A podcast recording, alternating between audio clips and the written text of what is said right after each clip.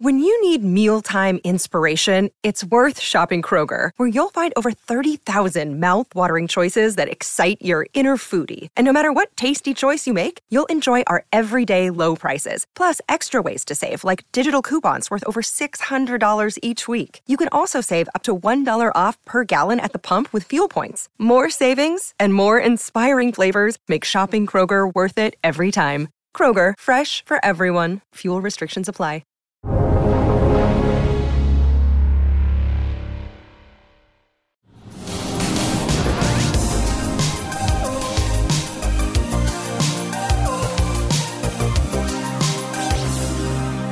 Ryan, welcome to Real Vision.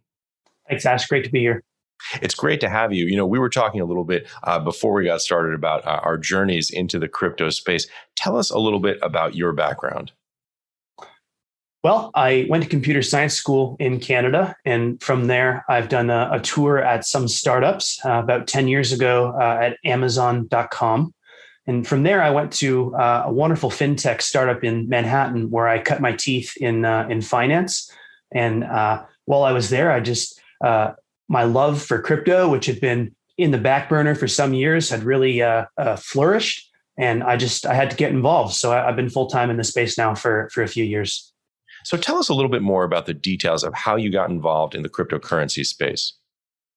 Well, when I was in computer science school, we were in a computer lab late one night and uh, started playing around with the Bitcoin software. And uh, because we were in school and in the thick of the theory, it was immediately obvious to us that it was novel. Yet, we didn't buy any. We didn't save our wallets. Uh, it wasn't that time, you know. Otherwise, uh, I'd probably I'd probably have you know my my Jeff Bezos mega yacht behind me instead of instead of where we are today. Uh, but having been bitten with the crypto bug fairly early on, I, I had the advantage of always knowing it wasn't you know a scam and that there was novelty. Uh, and so over the years, as as Bitcoin grew, uh, I, I still wasn't invested in a major way, and we we saw we saw that more and more stakeholders were getting involved. That these you know there was evidence that these open networks uh, might be the future. And then along came this fellow named Vitalik Buterin, and Vitalik had this idea that great, the novelty of Bitcoin is that we can now make a public computer network that is a, a consistent, reliable system, even if up to half the participants are malicious or incompetent. And Vitalik says, let's glue an app platform to that. Let's make a, an app platform where you can run financial applications, different kinds of applications, and let's put it on the blockchain. And at the time, I was very lucky to, to watch his launch webcast uh, the day of. Mm. And uh, I had an opportunity, uh, which I did not take, to participate in the Ethereum crowd sale. uh, so I let the crowd sale sail by. Uh, and for a few years, I uh, watched with great interest as Ethereum began to take shape and early apps were written and mainnet was launched. And it was just so exciting. And uh, eventually, uh, when I was working at a, a, fintech in, in Manhattan on uh, consumer, consumer finance, totally traditional, nothing to do with crypto, there was a catalyst and I realized I'm an investor. I can get into this. This is going to change the world. And I took action and I, I, heavily invested personally over, over the following years. And, and now I've been, uh, I've been an active community member for several years. And uh, it's just been an absolute joy, Ash, to watch this space come together. And, you know, those of us who are closest to it believe that it's going to change the world and provide dignity and a- open access to financial services for billions of people. So it's just been a real pleasure. You know, Ryan, that's so elegantly said. Sometimes it's hard to get a view of the big picture, uh, but I think that brings it into focus very clearly. Tell us a little bit now uh, about what you're doing as an investor and also as a community member in the Ethereum space. As an investor and, and not a trader, I focus exclusively on concentrated bets over the long term. And in particular, bets where I believe the thesis for both growth as well as defensibility are unambiguous, where I get a certain sense that the unknown unknowns may be of reduced scope or at least manageable, uh, or there's some sense that there's this evidence that even as this thing gets big, we have confidence that nothing's going to swoop in and take that opportunity, that you know, that premium uh, from our investment. And as a result, I focus primarily on uh, investing in independent blockchains. Uh, and my most concentrated investment, you know, call it call it over 95% of my crypto portfolio is in Ethereum.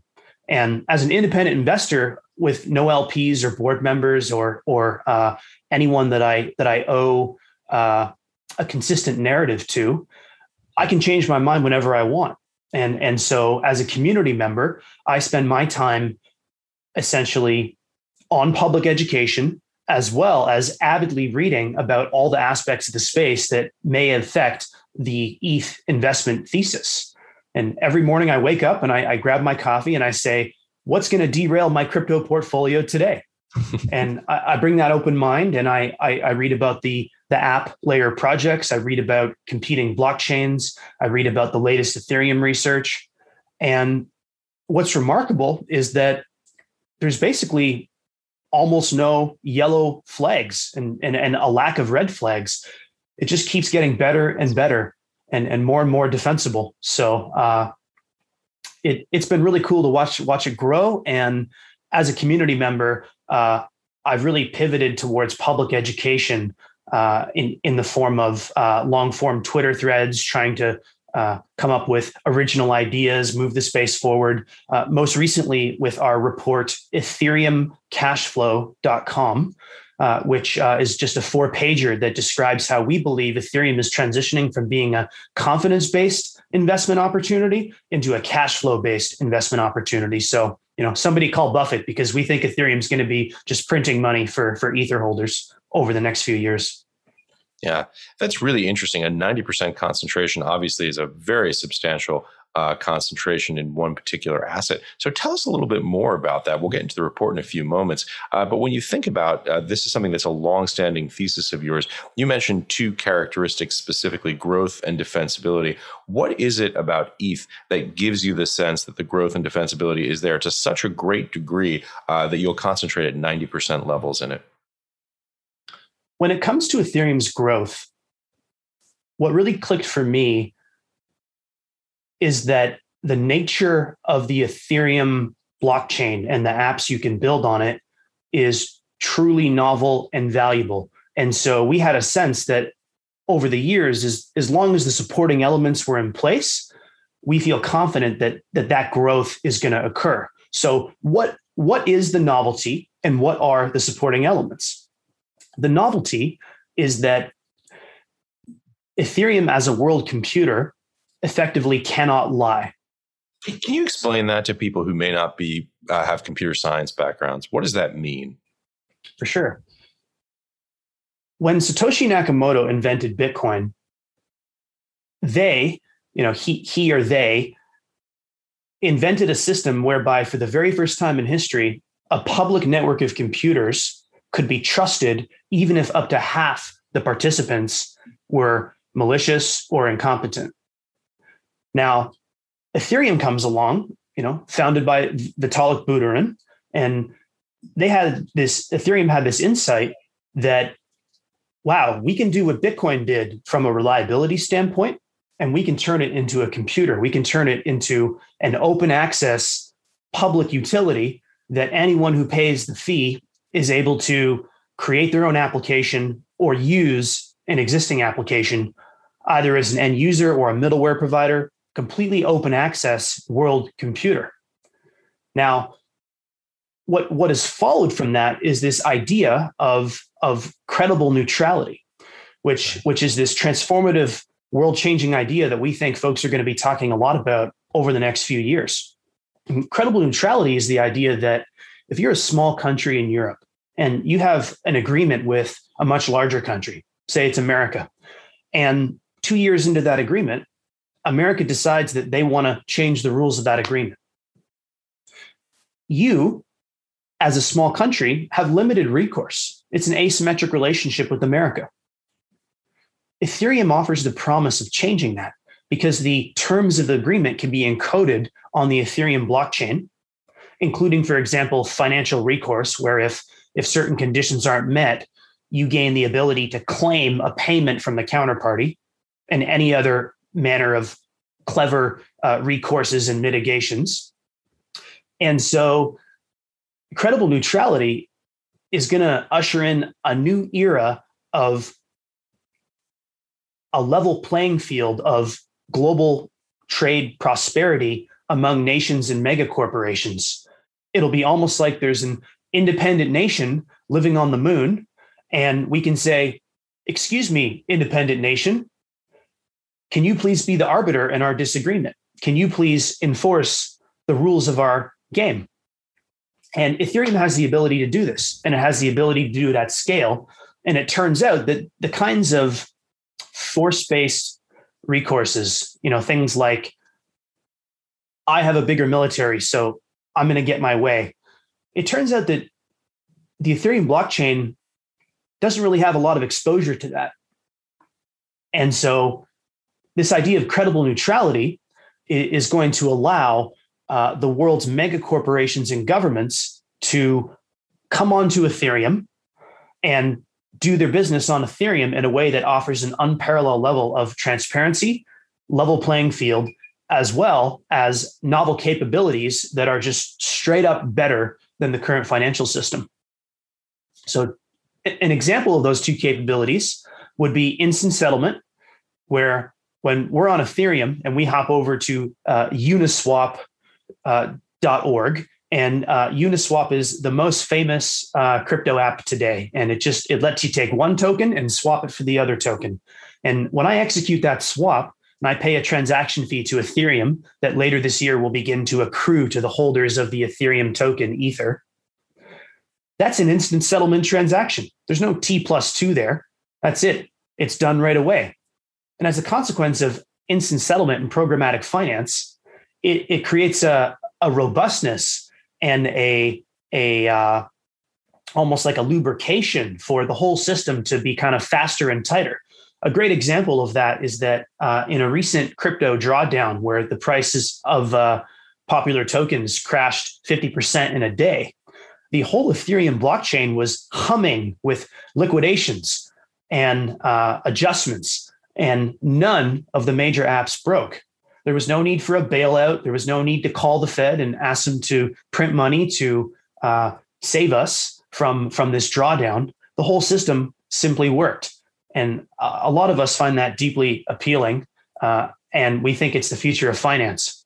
You know, that's a very uh, good big picture description of strategically what's happening, uh, why it's important. I think for many people uh, who remember the 2007 2008 financial crisis, the point that you made uh, about having a financial system that works without intervention is something that is really resonant uh, with those of us who were watching and covering that crisis, and certainly for people who were participating in it. Give us some more examples, a little bit more detail about some of the applications for this, uh, kind of at the tactical level, uh, that people can understand uh, in terms of what the functionality is. Right, Ash. In crypto, in Ethereum, uh, there is uh, a mechanism called a flash loan. What's a flash loan? A flash loan is the idea that because of the magic of the Ethereum blockchain, for the first time in history, we're actually able to have a, a type of loan that has literally zero risk of credit default. And where it comes from is this idea of Ethereum transactions. Now, if you have a technical background or you've talked to your, your database uh, person once or twice, you may have heard the phrase database transaction. And all that means is that you're doing a series of operations on a computer, and they either all take effect as a unit, as an atomic set of operations, or none of them do. That's the idea of a transaction. And interacting with the Ethereum blockchain and Ethereum applications works the same way. You start a transaction, you do your token swap or your arbitrage or your, your borrowing or whatever it is you'd like to do.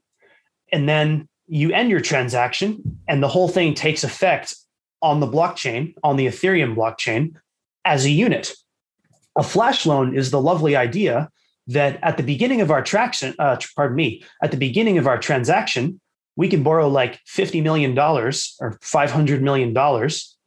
And we can use that 500 million for the series of operations in our transaction. And most popularly, this is arbitrage, but it doesn't have to be. And then at the end of our transaction, we're going to go ahead and pay back the 500 million. And we've actually just borrowed $500 million inside a single Ethereum transaction. And the way that the flash loan facility is coded in the Ethereum blockchain, it will cause your Ethereum transaction to fail and revert and roll back unless you've paid back the loan. And that, that's how we're able to borrow $500 million instantaneously with literally zero credit risk. So pretty, pretty novel stuff.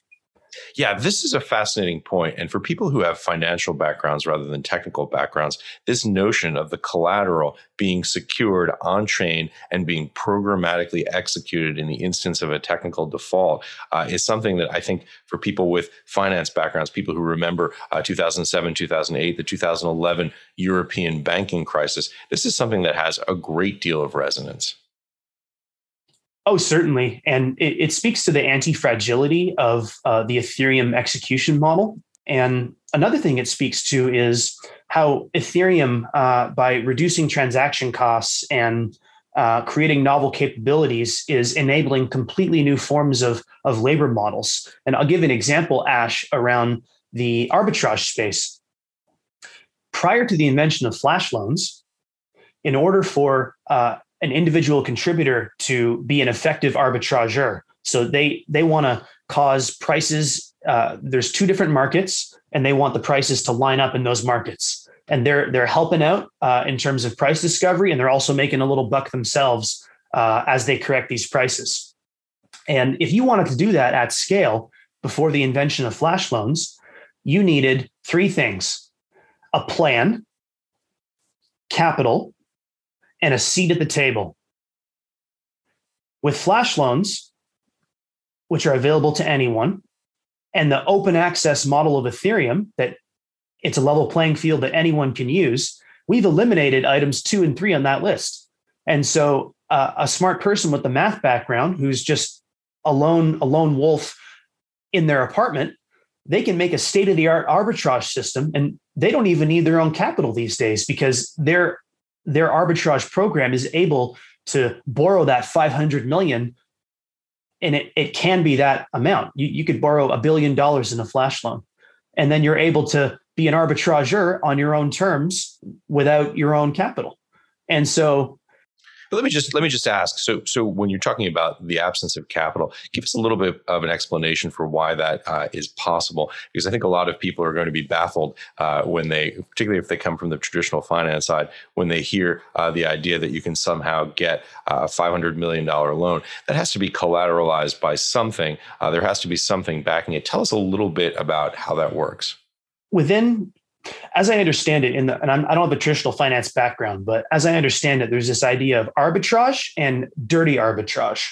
And dirty arbitrage may have some uh, potential uh, volatility risk in terms of you've entered into an arbitrage position that if the prices change under you while the position is open, it will cease to be an arbitrage position, cease to be an arbitrage play, and become something more like an, a regular investment.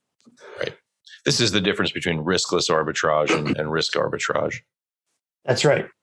Within crypto, there's two classes of riskless arbitrage. And the first is going to be very familiar to those with a financial background.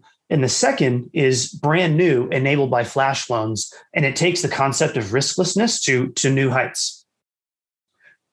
In traditional riskless arbitrage in crypto, you might buy, buy on Coinbase with your, with your robot software, and then you're going to sell on another exchange such as Binance or FTX. Uh, and you've done this instantaneously. And in the traditional finance world, we would consider that as, as riskless arbitrage. Yeah, and just for just set this up for people, this is about price discrepancy. You see something uh, that's selling at one price on exchange X at another price on exchange Y. Uh, if X is lower than Y, you can buy on X and sell instantaneously on Y and capture that profit. Uh, and ultimately, from a from a market function, uh, that helps to level prices, make them more efficient, and gives greater liquidity. That's right. And as DeFi on Ethereum has matured, we've seen that multiple kinds of so-called on-chain uh, trading facilities or decentralized exchanges uh, have have grown up on the Ethereum blockchain. So just as in the traditional crypto finance world, we have Coinbase and Binance, which are two different corporations, two different exchanges that run crypto exchanges. And those two exchanges may have price divergence that enables arbitrage opportunities. We're now seeing the same thing. Well, really now for, for many years, but it's really flourishing and maturing now and growing. We're seeing that on chain in the sense that there are two different, you know, or, or a dozen different on chain decentralized exchanges. And as their prices diverge, arbitrageurs are able to step in and correct those prices by running Ethereum transactions. And where the flash loan comes in, Ash, is if I'm doing my arbitrage with Coinbase and Binance, I need to have my 500 million balance on Coinbase and my 500 million balance on Binance. And then I later have to reconcile those cash flows if too much of the money goes in one direction or to one exchange. On the Ethereum blockchain, because it's a single cohesive computer that the whole world shares, first of all, my money's not in two places. It's just in one place. It's just on Ethereum. So if I have my $500 million, it's, it's on my Ethereum account. And as I run new Ethereum transactions, I'm able to choose what, you know, hey, I want to take my 500 million and I want to spend it on decentralized exchange A or B or C or all of them at once in the same Ethereum transaction. But with the invention of flash loans, I don't even need my own 500 million because I can start in it. My software can start an Ethereum transaction, borrow 500 million in a flash loan, buy the asset on decentralized exchange A, sell it on decentralized exchange B for a small profit, pay back the 500 million, you know, with a, say a three basis point fee, and then I close my transaction. And, and so that's a, an arbitrage transaction that's very similar to traditional riskless arbitrage, except right. it, it quite literally is in a single Ethereum transaction that executes as a unit and confers zero credit risk on the folks who lent you that 500 million for your arbitrage plan. So yeah. pretty pretty world changing stuff. You're a podcast listener, and this is a podcast ad. Reach great listeners like yourself with podcast advertising from Libsyn Ads. Choose from hundreds of top podcasts offering host endorsements, or run a reproduced ad like this one across thousands of shows to reach your target audience with Libsyn Ads. Go to libsynads.com now. That's L I B S Y N ads.com. Yeah, let me say it another way and see if this is uh, if this is correct. So basically, the reason that you're able to borrow the 500 million is because you're essentially guaranteed to be able to lock in those prices, uh, and because it's a single ecosystem. If you know that you can buy uh, at X over here and sell at Y over there, you know that because it's part of the same ecosystem, that that transaction can be secured across the way. That's exactly right. Yeah. I mean, these are really big ideas. This is a, a, the kind of like mental shift. I mean, just we were talking. Uh, I was talking actually uh, with Jim Bianco uh, a few days ago, who's someone who has a traditional finance background, uh, who has gotten involved in the DeFi space, and he was talking about the mental shift uh, that's required to jump from an order book perspective to a liquidity pool perspective, and just different views of trading and how very uh, often it's just difficult for people, especially investors who have spent decades in the traditional financial space to make that kind of mental leap. And the kind of mental leap that you're talking about here, Ryan, it's a big one for people to get their heads around. It certainly is. Uh, what we can say is that we've never met a serious person who wants to learn more about crypto. And as they've dived in, they haven't been very much rewarded with the knowledge they've gained and and the change in perspective and you know the associated building of confidence in the ethereum investment thesis. So you know for those who are thinking of, of taking the plunge to putting in the time to to really really exploring the differences between some of the traditional financial abstractions versus the new stuff going on in ethereum that's going to be a very rewarding journey for you. And you know to speak to the specific example you gave ash uh, in the traditional finance system, we most closely associate exchanges and, and trading systems with order books. I open an order, I close an order, I, I partially fill an order. Now, on the Ethereum blockchain, because the transaction capacity of the blockchain, the, the bandwidth of the blockchain is limited to maximize decentralization and maximize credible neutrality so we can all put our money on there and sleep well at night. Because there's that limitation of its bandwidth, the fees to use Ethereum have grown quite large, quite high. And it's our expectation that they'll continue to grow. And so it's necessitated uh, new models of financial interaction where we're saying, okay, I simply can't afford the fees to open and close my orders 10 times a second, as I might in high frequency trading on Wall Street.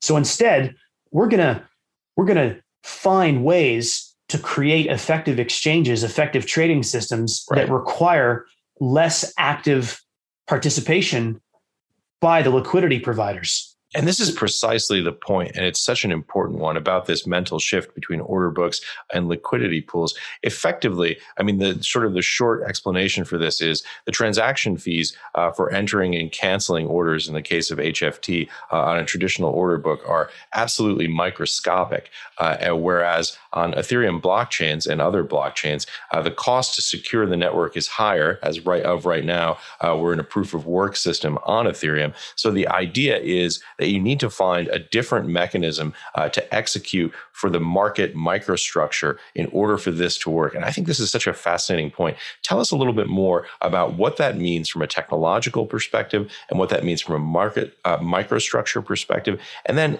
ultimately, to your point uh, about the report and the research that you've done, what it means from an investment perspective and how this changes the economics of the ecosystem. Because of the high fees on Ethereum and and the fact that the bandwidth of the Ethereum blockchain is has always been saturated for years. So it's not it's not a question of incremental bandwidth. It's a question of okay, there's a fixed amount of bandwidth. How do I want to purchase my allocation of bandwidth so that I can maximize my impact, my exposure, my profit from using the Ethereum system? And what's really fallen out of that rabbit hole of, of research and development is this idea of an automated market maker liquidity pool. And in an automated market maker liquidity pool, uh, there, there's some there's some market that that could have uh, two assets trading in it. It could have more, but typically it has two.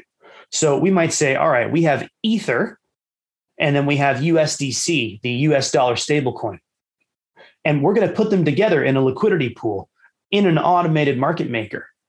And as a participant of an automated market maker, I'm agreeing to offer my liquidity for sale to the market at a price that's described by the mathematical equation inside that automated market maker. So that automated market maker has some kind of rule inside of it that says Today, I'm willing to offer one ether for 3000 bucks. If you take me up on that offer and you you're going to buy an ether, I'm going to adjust the price up to $3010. It's going to go up 10 bucks. And that that curve that describes how the price of ether rises as people buy it inside this liquidity pool vehicle, this automated market maker vehicle, as a liquidity provider, I'm accepting that curve. I'm saying that I can't afford to pay fees to open and close my order book, uh, my orders on an order book all right. the time. Not only can I not afford it, I don't have expertise in that. I don't want to do that. I'm not. I'm not ready to actively manage. Instead, I'm going to accept the curve, the the mathematical curve that's inside this liquidity pool vehicle. And that's going to enable me to spend my human focus on other projects because it's not right. an active management strategy. And it's going to shield me from high fees because the whole system just takes care of itself instead of requiring me to continually submit new transactions to update my position on the right. Ethereum blockchain. You know, I think about this probably uh, a little bit too simplistically, uh, just as the dif- the difference between two different systems. Because it's very uh, inexpensive uh, to execute on a limit order book, uh, you can do things in a certain way. Uh, but on Ethereum, because of the transaction costs, you have to do things in a different way.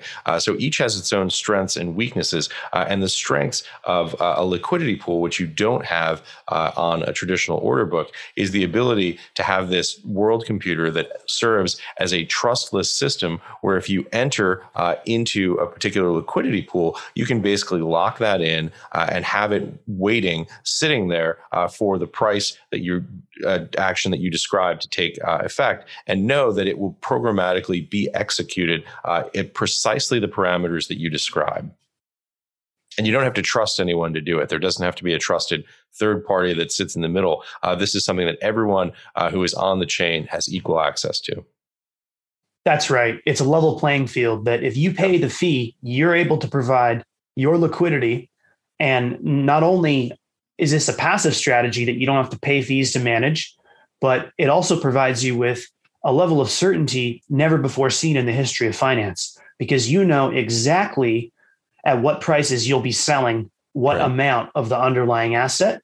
And you also know that the liquidity pool system cannot lie cannot break you know so long as it's a secure smart contract which which involves an audit process and and being battle hardened over time. But to the extent that these automated market maker systems are, are durable and for example uniswap is extremely trusted and and durable you just you know that you can opt into it and it's going to follow the rules. And incredibly it it does this all without someone sitting in an office somewhere guaranteeing your position. It's just done right. by the system. There's there's no there's no middleman. The system, the software is the middleman. Yeah. You know, I think Ryan, sometimes this is actually easier to show an example of uh, rather than to describe because it sounds a little bit abstract. But let's walk through a case. Uh, you use this example uh, of Ethereum and USDC, which I think is now uh, the most popular pair on Uniswap. Walk through what it might be like uh, for someone who is a liquidity provider, an investor might be another way to say that from someone from the traditional finance space who has $100 in Ethereum and has a desire to earn some yield on it. Certainly.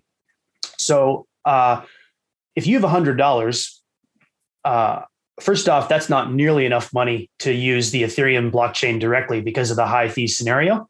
And the, the good news there is that Ethereum is scaling now. Ethereum is going to be very scalable. We have uh, uh, a an ecosystem of so-called layer two providers that are coming online to provide uh, 50x to 250x reduced fees, but still the same set of financial opportunities. So uh, to start with our $100 example, soon enough, you will be able to execute the strategies we're describing with low fees on Ethereum. So Ethereum scaling, and that's a wonderful thing. And back to the heart of the example, if we want to put some money into a liquidity provider, uh, well, in these pools, it's a two asset pool. So you're not able to put just a single asset in in in the regular model. So if if I want to put in, uh, I want to participate in the Ethereum and USDC liquidity pool, I'm going to need say $100 of Ethereum and $100 of USDC, and then I take that $200 of assets and I put it in the liquidity pool, and then as users, as traders come and swap tokens back and forth, I am going to earn transaction fees. And at some point in the future, six months, two years, I go ahead and withdraw my liquidity position. What what the bet that I'm making as a liquidity provider is that the the fees from the trading that are paid to me will offset any potential losses that I would get from essentially being on the losing side of trades where the active traders are are trading in the direction they think the market is moving. As you make this shift uh, from developer to investor, you mentioned earlier uh, that you didn't see any red flags or indeed any yellow flags in the Ethereum space. What are some of those flags that you're looking for? And why would those flags, if they were to arise, show some element of risk? Certainly. At this stage, we think there's uh, a few main risks that are in various stages of being de risked. The biggest risk facing the Ethereum ecosystem is that later this year, we are switching from the energy intensive, environmental unfriendly proof of work mining system, which is very similar to Bitcoin mining. And we're switching to proof of stake. Yeah, many people have heard of this because of Elon Musk's comments uh, talking about moving away from Bitcoin because of proof of work and the energy consumption component. That's right. And Elon Musk's comments come at an interesting time because the Ethereum community is five and a half years towards a six year, uh, into a six year process of a planned upgrade to make Ethereum environmentally friendly, as well as more secure and much more profitable for holders of the Ethereum token. And later this year, we're going to take the airplane that is Ethereum that's flying through the air that did 1.6 trillion in settlements in Q1 of this year. And we're going to we're going to switch its engine from the proof of work energy consuming engine to the proof of stake engine. And all evidence suggests that proof of stake works and that it's a transformative technology that is going to dramatically uh, set ethereum up for the next you know the coming decades as it grows to global ubiquity however there's a risk that a researcher that nobody's ever heard of comes out comes out of left field and they find that there's some kind of problem with the proof of stake system that can't be fixed. Nobody thinks that's going to happen. But because proof of stake is not yet live today, because it hasn't yet been securing trillions of dollars for years, we don't yet have the accumulated confidence. And so uh, the success of proof of stake is the number one thing that insiders are looking for to continue to build confidence in Ethereum's growth. Yeah. And where are we on that? This is a complex process for people who aren't in the space. Uh, understanding this transition from where we are today with Ethereum to Ethereum 2.0, uh, it's not just a simple switchover. You basically have two systems running in parallel right now. Tell us a little bit about that uh, for people from a non technical perspective who are trying to get their heads around this big idea. The new proof of stake system is actually a brand new blockchain in a physical sense. It's not a new community, it's not a new app platform, but it's a new blockchain in a physical sense. So if we think of the Ethereum blockchain has been in production now, serving live transactions for coming up on six years, it's running over here. And last December, six months ago, the community started the new Ethereum 2.0 blockchain, the so called beacon chain. It's over here. It's been humming along for six months, uh, practically without issue. In fact, there was only one issue, and everyone agreed that the system performed admirably and we learned a lot and it wasn't a big deal. So there's this new blockchain that's been running alongside for six months, building confidence, building operational expertise, accumulating history. And when that blockchain is about a year old, it will become the new heart of the Ethereum production system.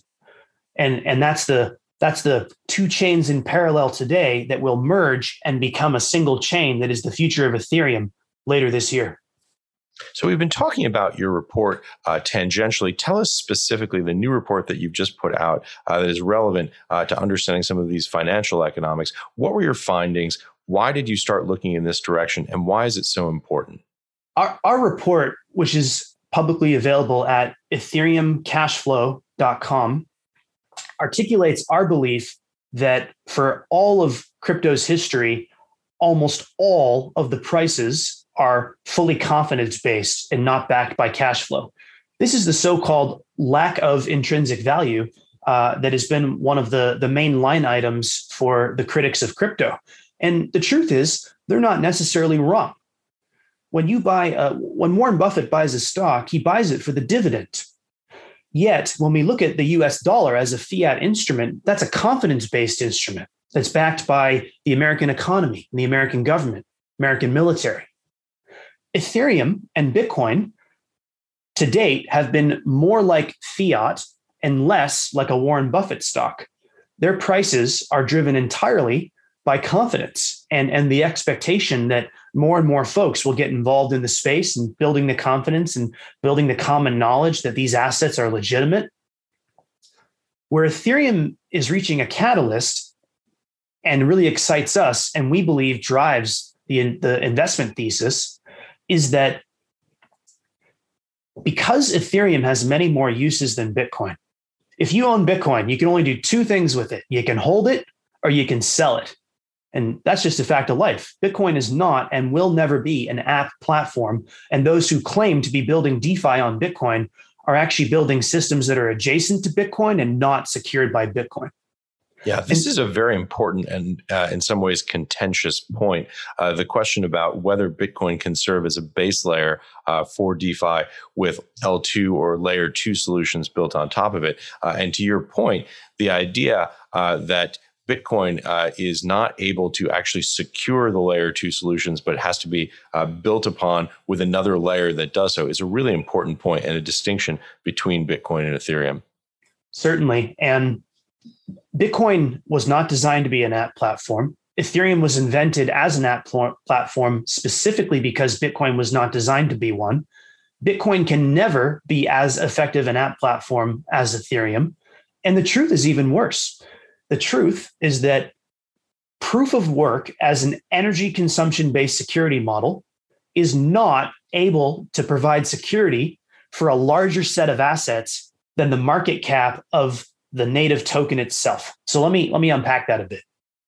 If the market cap of Bitcoin is 1 trillion dollars or 10 trillion dollars, whatever whatever we may kind of hope or wish it may may become.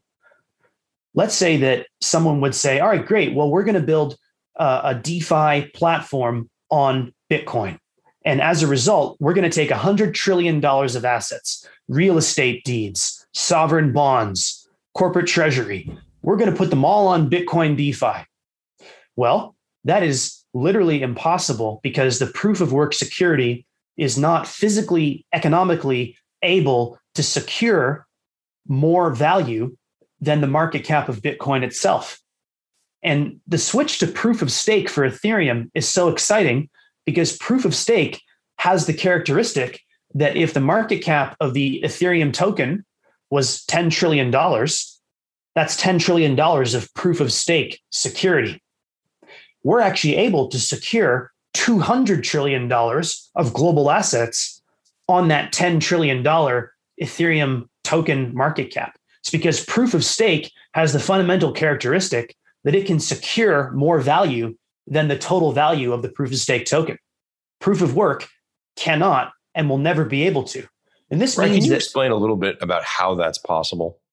Absolutely. The, the intuition behind it is that in a proof of work system, you compete to control the outcome of that system by spending more energy, by inventing faster hardware that does the, the mining process faster. And anyone can do that in a way without asking anyone else. So that if there was folks who were able to come up with Bitcoin mining hardware that was 100 times faster and they had cheap electricity, and they were able to do this from a small island nation somehow, they would control the fate of the Bitcoin blockchain because it's it's an open access model based on energy consumption and solving the crypto cryptographic mining puzzles. With proof of stake, you control the outcome of the system based upon your ownership of the token, your ownership of the Ether token.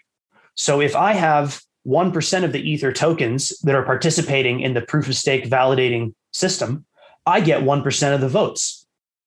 And so if someone wants to try and control the outcome of the system to steal some money, the first thing they have to do is they have to go and purchase on the open market extremely large quantities of the Ethereum token supply so that they're able to get enough votes to change the outcome of that system through their, their voting power in the proof of stake validating system.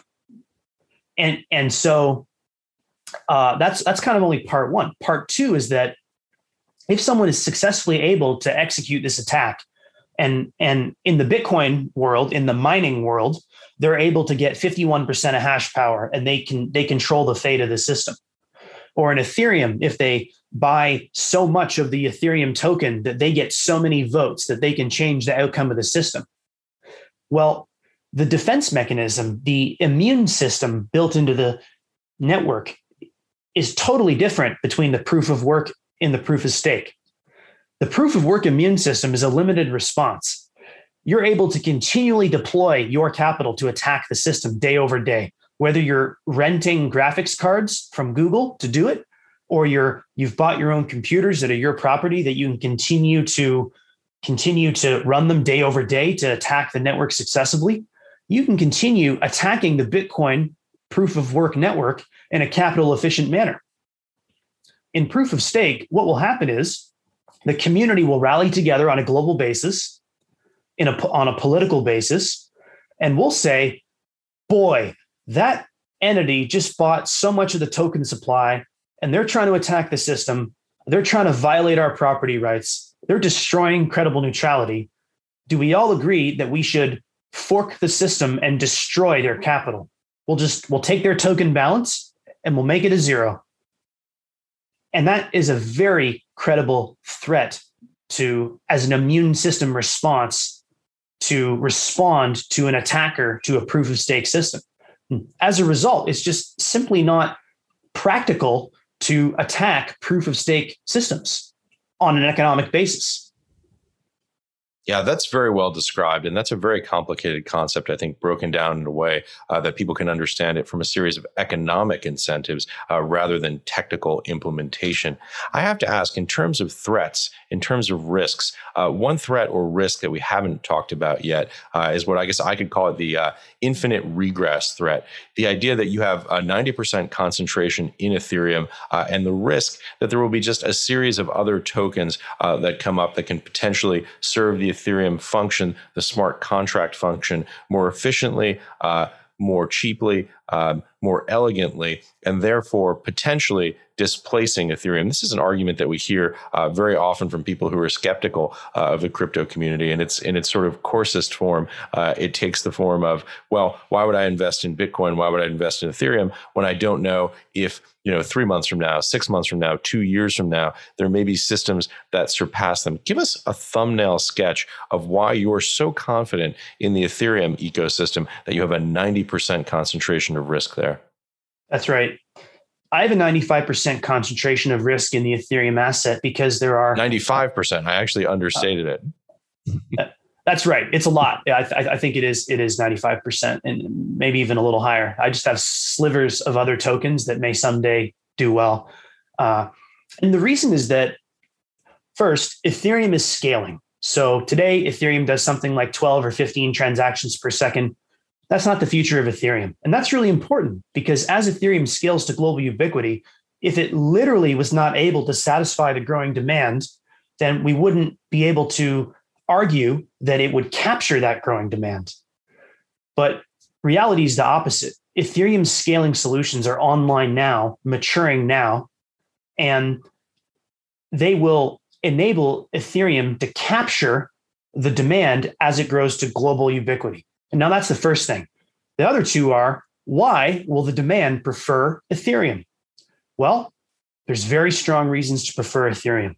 The first is that Ethereum has a virtuous cycle where we have an existing body, an existing app community of applications, including financial services, exchanges, trading systems, lending systems, options. All of these are live on Ethereum today and much more we have an existing body of those. We have our tokens, we have our liquidity. And then those things drive the user experience, the open access user experience of those who want to get involved. And then the user experience drives increased transaction fees, drives increased revenue to Ether holders, increased profit. And then that drives an attraction of new developers who, who want to be where the action is that they want to capture application level fees, which are a different set of fees because there's the Ethereum, there's the fee to use Ethereum directly, but then there's also the fees that are paid to, for example, Uniswap liquidity providers. So as the stream of cash going to Ethereum grows, it attracts more developers, more builders, more investment, which builds the customer experience, completing Ethereum's virtuous cycle. So the virtuous cycle is that great applications drive great user experience, drives increased cash flow and revenue from greater traffic, which drives further investment in the building side, which drives even greater applications. And we've just been seeing that that virtuous cycle spin round and round at a mile a minute. Yeah. And what really drives that virtuous cycle brings us to the second thing, the second reason that, that Ethereum has such a strong moat, a strong defensibility. It's because that whole cycle can only spin as fast as the Ethereum blockchain is trusted. If there was a trust issue, it's going to undermine the ability for new users and new developers and new capital to find its home on the Ethereum blockchain. But because the Ethereum community and, and software has such a strong accumulated history of being immutable, no history changes, as well as credible neutrality, which is that, that all important idea that if you're a government, put your put your sovereign bonds on Ethereum. You can trust Ethereum. No one government controls Ethereum. And those two ideas of no changing the rules and credible neutrality, which is which is sort of like the same thing but at a political level, those have driven a confidence in Ethereum that has just caused the level of adoption to explode. So yeah. if Ethereum's network effects are strong and growing, and it's just simply not possible for a new blockchain to swoop in and take Ethereum's apps, tokens, liquidity, trust, credible neutrality, developer community, global recognition. And you know, as an example, in recent weeks, the European Cent- uh, the European Investment Bank, uh, which is uh, the investment arm of the European Central Bank, issued 100 million euros of bonds on the Ethereum public blockchain with with you know their partner Goldman. That's credible neutrality in action. Yeah. Economies of scale, network effects, things that we've been talking about here on Real Vision for some time. Such an interesting conversation. I'm curious, we've touched on a lot of different areas. What are some of the final thoughts, final takeaways uh, you'd like to leave our viewers with? Well, in our April report from mid April at ethereumcashflow.com, we had projected Ethereum's revenue at 8 billion uh, for this year. And from May 1st to May 24, for that three and a half week period, and we go ahead and annualize that, Ethereum did 14.6 billion in revenue, exceeding our forecast for the year by over 80%. So uh, we're just we're just so excited at the growth we're seeing. We're excited at the continued and escalating involvement of capital allocators, governments, institutions. We're excited that Goldman wrote a report on Ethereum last week. We're excited that more and more branches of the US government have had kind things to say about Ethereum, supportive things. Mm. Uh, so the, the future's bright and uh, it's going to be a tremendous several years of growth. Yeah.